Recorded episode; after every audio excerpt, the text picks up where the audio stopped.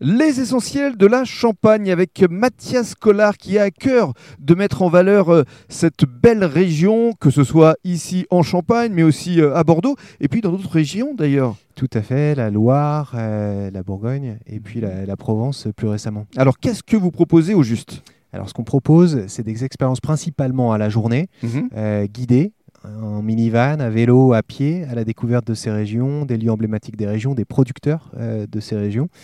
Euh, principalement à destination quand même d'étrangers euh, qui viennent pour souvent d'assez loin. Bien sûr. Donc euh, voilà, ça se passe principalement en demi-journée et en journée. Alors, ça veut dire qu'il peut y avoir même des synergies qui peuvent exister. Justement, on parlait du Bordelais vignoble et puis du vignoble champenois. Tout à fait, ouais, nos clients voyagent d'une région à l'autre. Alors souvent sur une année, ils vont choisir une région, et puis l'année d'après, on va les retrouver dans, dans une autre. Donc y y, il y a effectivement des synergies dans ce sens-là. Mm. Et puis alors, grande nouveauté, vous vous êtes réinventé, vous êtes adapté à euh, cette crise sanitaire en créant et en proposant maintenant des balades virtuelles. Oui, alors on s'est rendu compte que bon, nos clients, on les verrait pas de sitôt. Euh, en mars, euh, on était évidemment une entreprise très exposée à la crise, hein, nos clients ne pouvant plus voyager. On s'est dit que les balades virtuelles seraient une façon de garder un lien avec nos clients.